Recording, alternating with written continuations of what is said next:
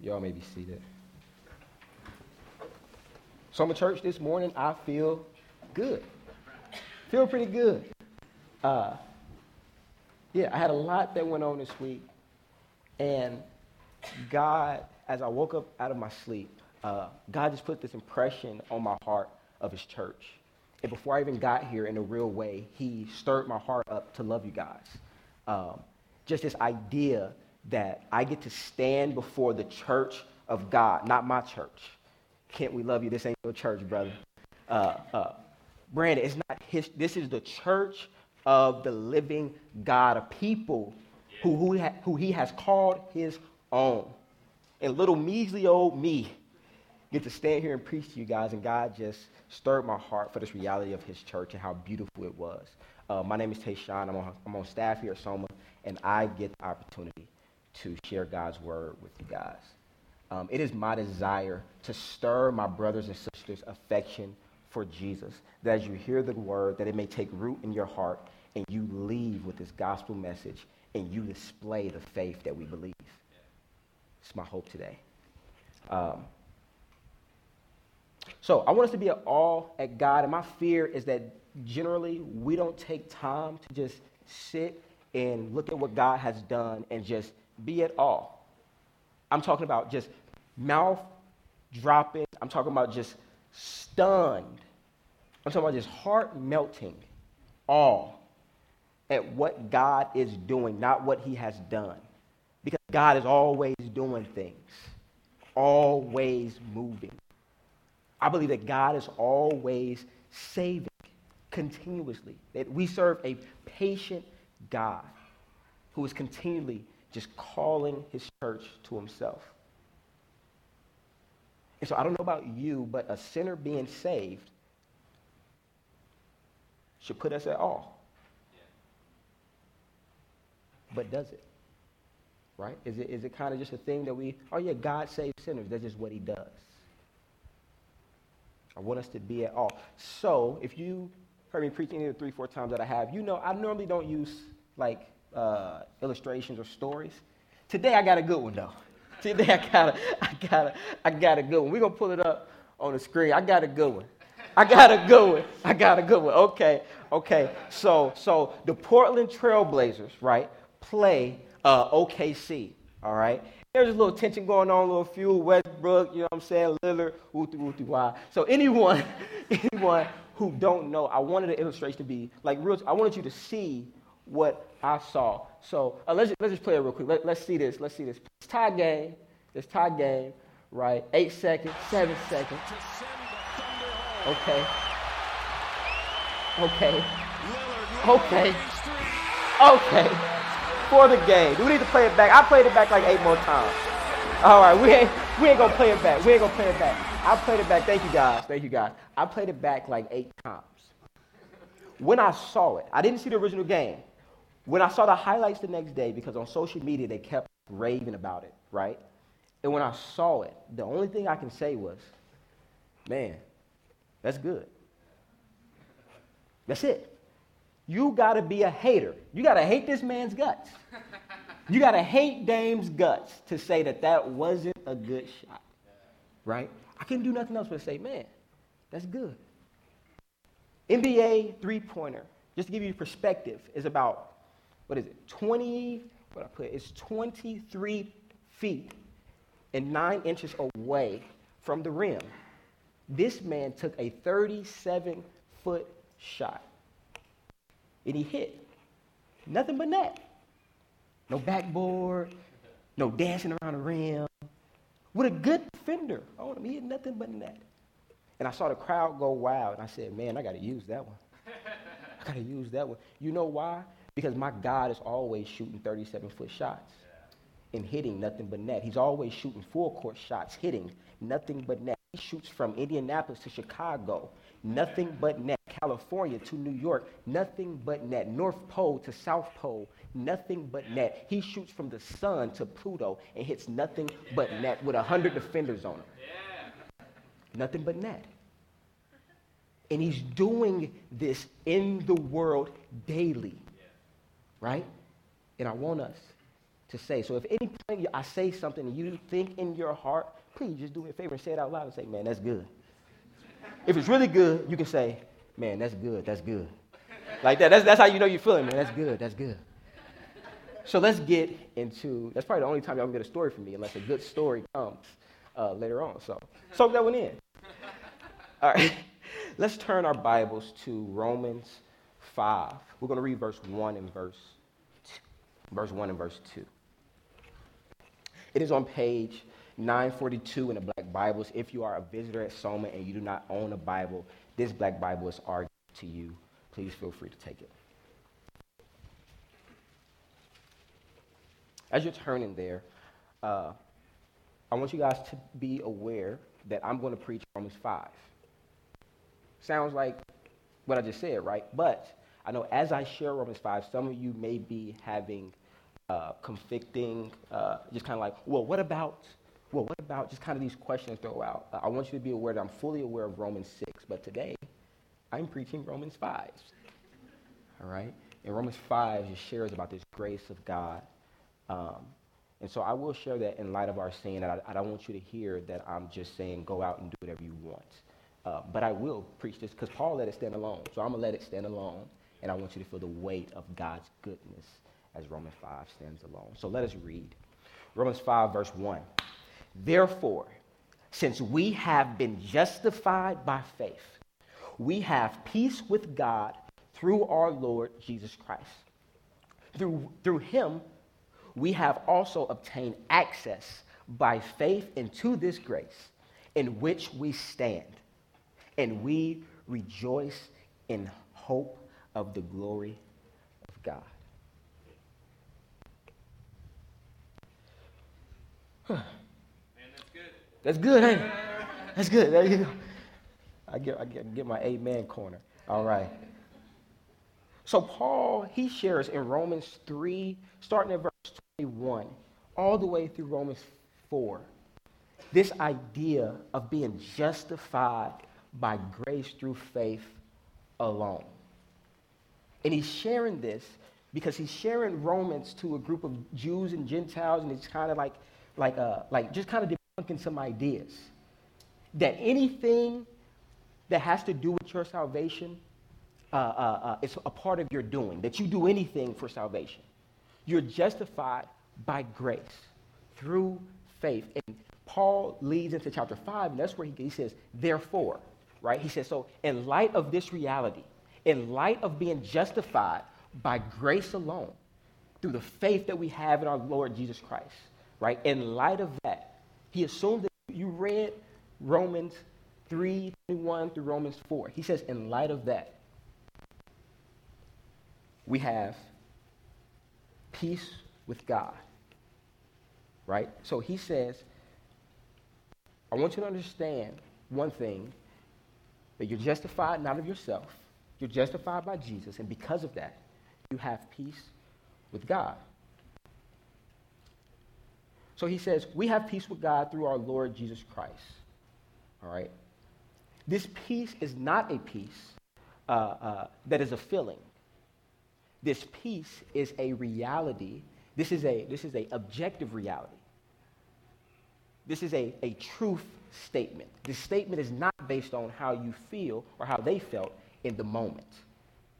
We objectively, because of what Jesus has done, died on the cross for our sins, paid the debt that we could not pay. He died the death that we deserve. Because of that, there is a reality, and this reality is that we are no longer enemies of God we are at peace with God.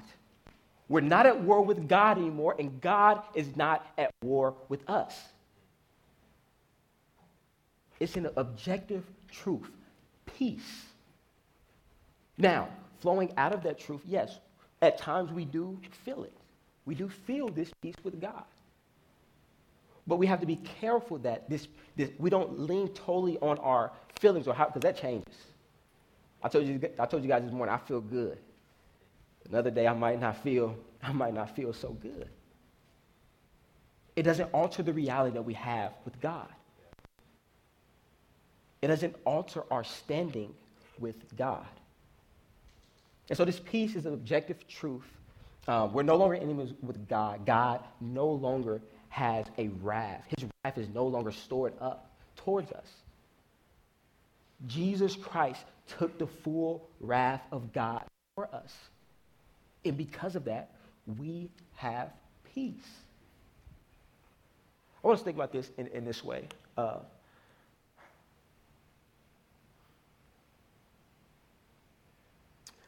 I almost used a political term, I'm not going to use it. I just, just think about someone who has authority, right, that is against you, and how good would it be to be at peace with that person? If it's in the workplace, if it's at school, if it's at home, just how much do you desire a person that has authority over you? How much would you desire to be at peace with that person objectively? Like, man, it's all good with us. You don't have to fear. You don't have to worry. I love you. How good would it be to be at peace with someone who has authority and God has ultimate authority? And I see it as good. And so he says, we have peace with God through our Lord Jesus Christ. The Jews would have thought about this. This question would have arose. Uh, hear you saying that there's faith alone, grace alone. I hear that for a Jew. That would have kind of been something to wrestle with because I'm used to doing things. I'm used to trying to keep the law. And so I hear what you're saying. I'm sort of holding on to what you're saying but I need assurance. Paul, are you sure that that's enough? Are you sure that what Jesus did, essentially what they're saying, are you sure that what Jesus did is enough? Are you sure that grace is enough? Are you sure that faith in Jesus is enough? Because I'm used to doing something. What can I do? How can I be a part? Is there any work for me to do?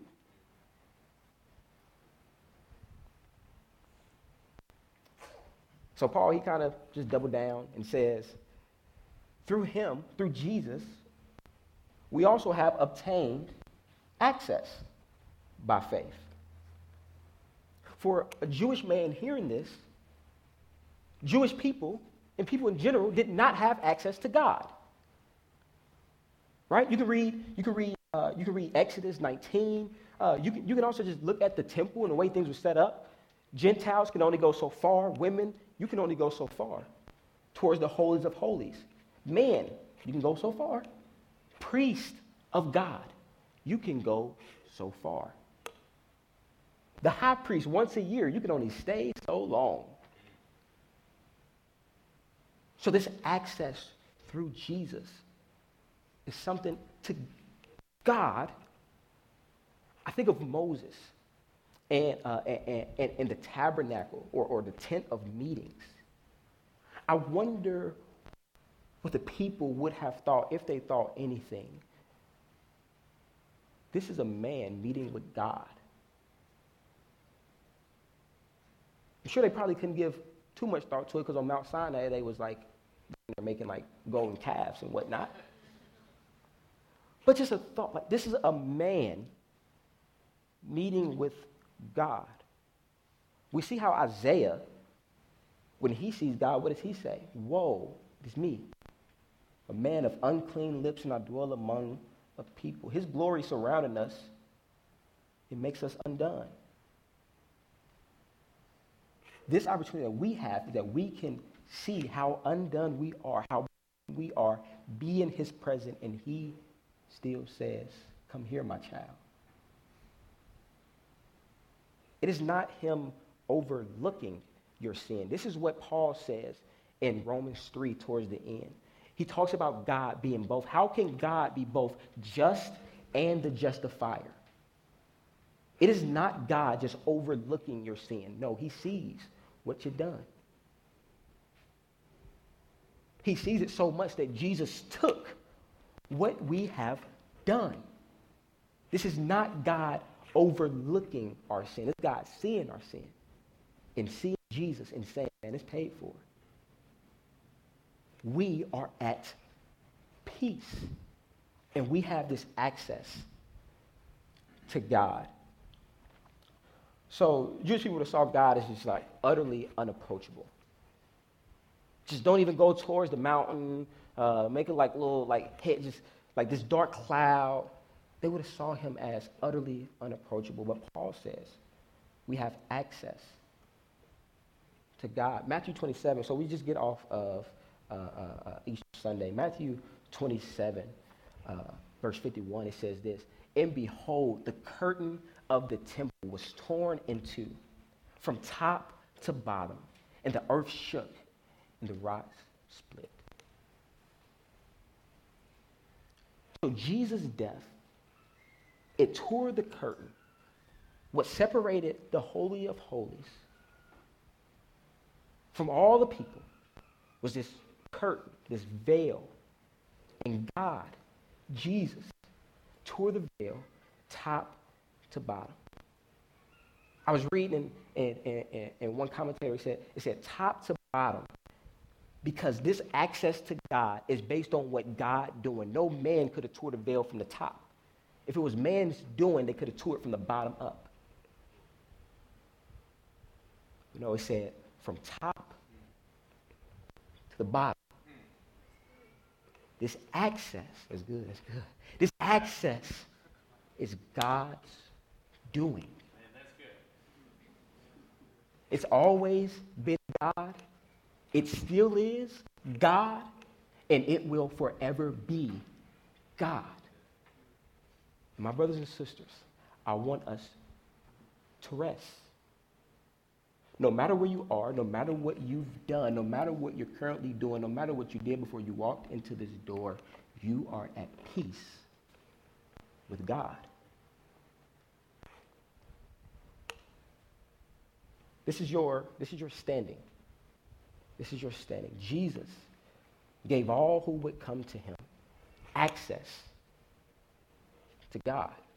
Hebrews, Hebrews 4:16 for your notes. It says this. It says, "Let us then with confidence, confidence, draw near to the throne of grace, that we may receive mercy and find grace to help in the time of need. I'm really big on how these things are written out. Do we hear this? It, grace, it kind of assumes sin. Grace assumes sin. Let us with confidence. Don't be fearful. Don't be second guessing.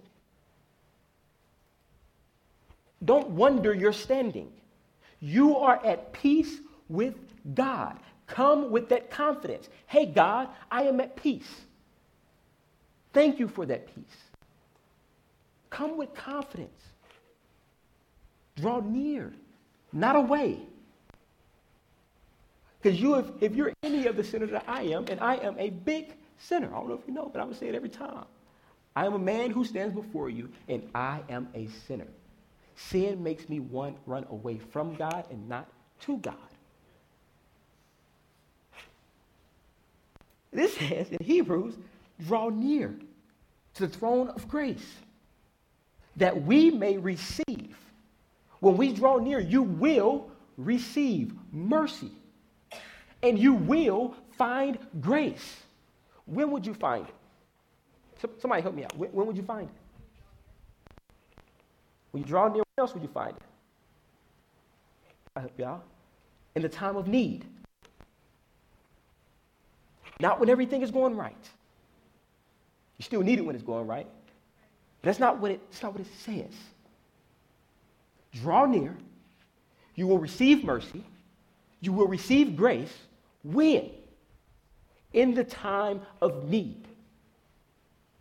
When you feel hopeless.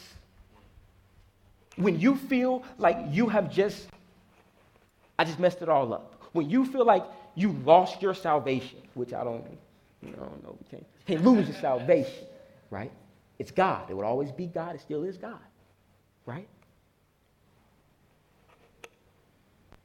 In a time of need, not when it's going right, not when it's all good.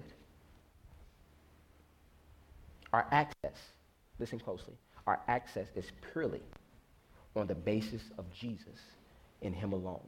And that will forever be our access. If you try to access God in any other way, any religion, any other person, the Bible says you are a thief and a robber.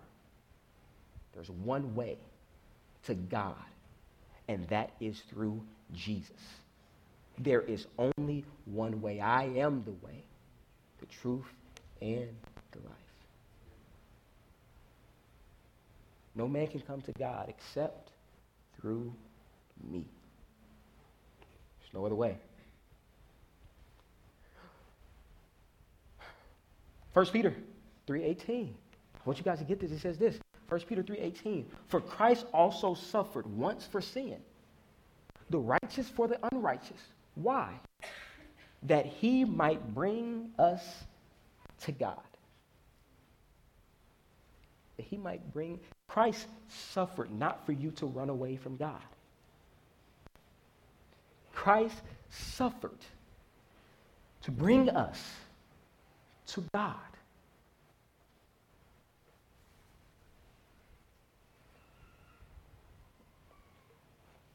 So Romans, it then goes on and says this. It says, uh, uh, through him we have also obtained uh, access by faith into this grace in which we stand.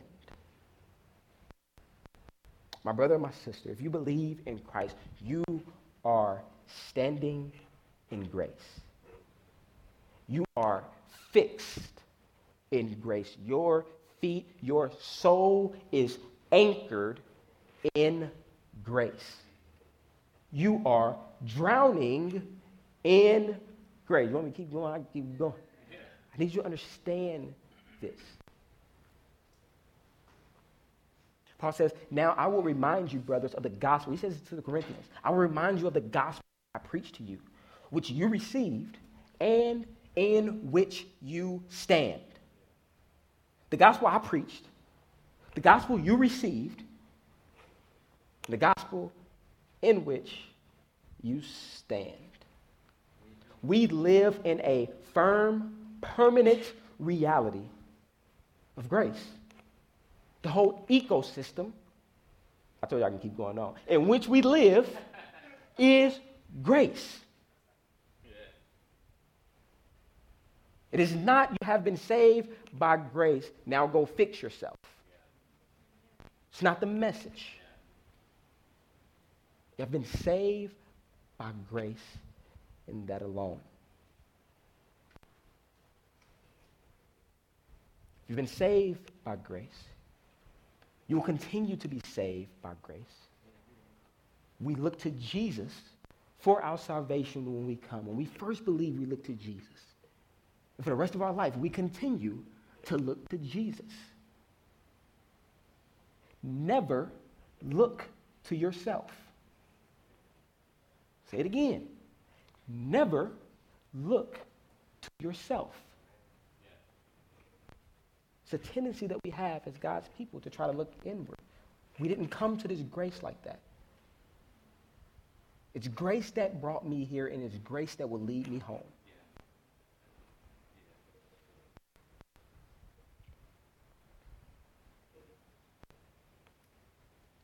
So the way it's written is cool because it says, it says, um, into this grace, no, sorry, through him we also have obtained access by faith into this grace. So we have, we have obtained access by faith into this grace. We have access to this grace. And as I was thinking about what God would have me preach, the first thing that came to my mind was preaching on the supremacy of Christ, which simply means that God, Jesus, right? Jesus is above all things all things. When it comes to power, Jesus has ultimate power. There's no power that compares. When it comes to hope, there is no other hope that we can hope in that's more secure than a hope that we can hope that we have in Jesus. When it comes to love, there is no love to, that can compare to how great and far the love of Jesus is. So when we talk about this grace, there is nothing to compare this type of grace to. There is nothing that compares.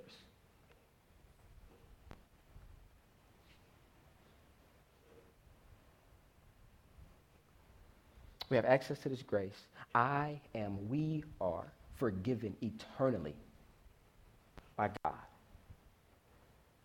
There is nothing that you can do or will do or have done that will take that away from anyone who puts their faith in what Jesus has done on that cross. Eternally, we are forgiven of God. So the question would arose, but what if I sin? What if I sin? And Paul responds to that. Rome, Romans 5:20. Now law came in to increase the trespass. But where sin increased, come on, come on. Where sin increased, grace abounded all the more.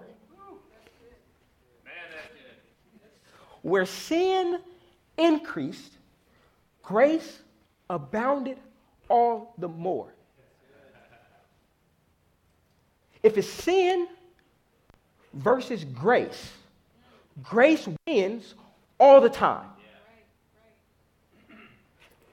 There is no competition. My sin and God's grace are not in competition. It is not an equal playing field. We're not waiting 115 to 115. Let's see who wins. Let's see who get the last shot. Grace gets the last shot every time. Sin versus grace. Grace wins every time. Sin never cancels our salvation. Where sin abound, grace abounded even the more. Brothers and sisters, I know we all ain't spick and span. This week, I haven't did nothing that I can say was sin. But the week before that, you know, never, never know.